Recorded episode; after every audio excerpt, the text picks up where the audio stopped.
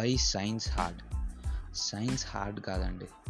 సైన్స్ని చూసి ఎందుకు భయపడతారంటే మ్యాథ్స్ వల్ల. మ్యాథ్స్ వల్ల సైన్స్ని పక్కకు పెడతారు. మ్యాథ్స్ ఆ లెక్కలు చూసి చాలా డిస్టర్బ్ అయ్యేటోళ్ళు కూడా చాలామంది ఉంటారు. మ్యాథ్స్ ఫోబియా ఉండే వాళ్ళు కూడా ఉంటారు. సైన్స్ అనేది బ్యూటీ అనమాట అందుకనే చాలామంది అంటారు సైన్స్ సైంటిఫిక్ మెథడ్. ఉన్నవాళ్ళు లైఫ్లో చాలా బాగుపడతారు. సైన్స్లో ఓ మంచి స్టోరీ చెప్తాను వినండి.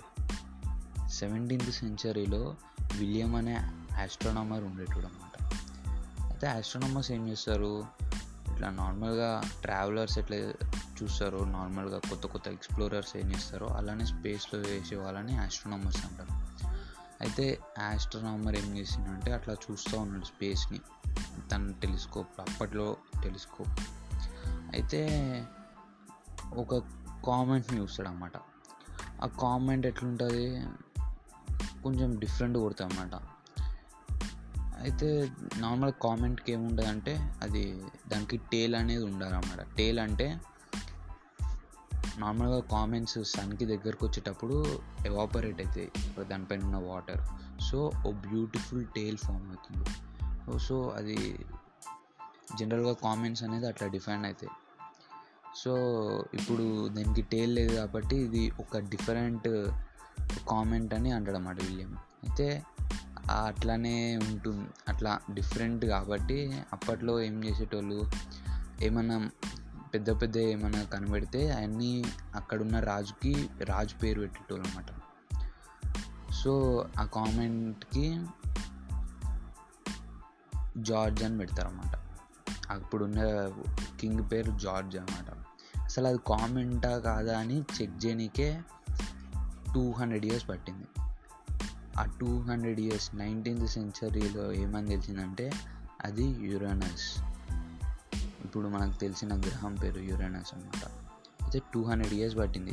ఆ యురానస్ గ్రహం పేరు మార్చడానికి జార్జ్ నుంచి యురానస్కి. అయితే ఈ యురానస్ గ్రహం ఉండడం వల్ల న్యూటన్స్ న్యూటన్ లా ఫెయిల్ అవుతుంది అనమాట ఎందుకంటే ఉన్న సోలార్ సిస్టమ్ స్టేబుల్గా ఉండాలంటే ఈ ఒక్క గ్రహం ఉండడం సరిపోదు అనమాట సో అయితే ఒక పెద్ద మ్యాథమెటికల్ క్యాలిక్యులేషన్ వేసి అసలు ఇంకొకటి ఉండాలి. ఇది ఒకవేళ సైన్స్ నిజమైతే ఇంకొక గ్రహం ఉండాలి అని అని అనుకుంటారు అన్నమాట లెక్క ద్వారా మ్యాథమెటికల్ ఈక్వేషన్ వల్ల ఆ రిజల్ట్ వస్తుంది. సో న్యూటన్స్ లా కరెక్టా కాదా అనేది ఆ రోజు ప్రూవ్ టెస్ట్ అనమాట ఆ లాస్ట్కి అయితే ఆ రోజు రాత్రి ఎమ్మటే లొకేషన్ అంటే ఆ యాంగిల్ చూసుకొని టెలిస్కోప్ పెట్టి అటు సైడ్ చూసారన్నమాట అప్పుడే కొత్త గ్రహం కనపడింది. అదే నెప్ట్యూన్. అయితే ఈ క్యాలిక్యులేషన్లో ఒక small part of the result ఇంకా టాలీ కాలేదన్నమాట. అయితే ఇది ఇంకో గ్రహం ఉండాలి అని అనుకుంటారన్నమాట. అయితే మళ్ళీ ఆ పర్ఫెక్ట్గా క్యాలిక్యులేషన్ వేసి చూస్తారన్నమాట. అది ఇది అన్నీ చూసి చూసి ఇంకో గ్రహం కనిపెట్టాలని చూస్తారు. అయితే దొరకదు. లాస్ట్కి లాస్ట్కి ఏమవుతుందంటే కొన్ని ఏళ్ళ తర్వాత ప్లూటో అనే గ్రహం దొరుకుతుంది. ఓకే ప్లూటో అనే గ్రహం దొరికింది. ఓకే గుడ్ వెల్ మనం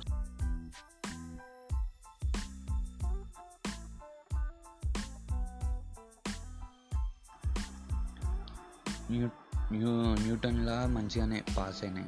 అయితే ఈ ప్లూటో అనే గ్రహం మాస్ ఎంత ఉంటుంది అని ఎస్టిమేట్ చేశారు అనమాట అయితే రాను రాను రాను రాను టూ థౌజండ్ సెవెన్ అట్లా అట్లా టూ థౌజండ్ టెన్ అట్లా వచ్చేసరికి ప్లూటో గ్రహం మాస్ తగ్గించుకుంటూ వచ్చారు అనమాట అయితే ఫైనల్గా ఏం చేశారంటే ప్లూటోకి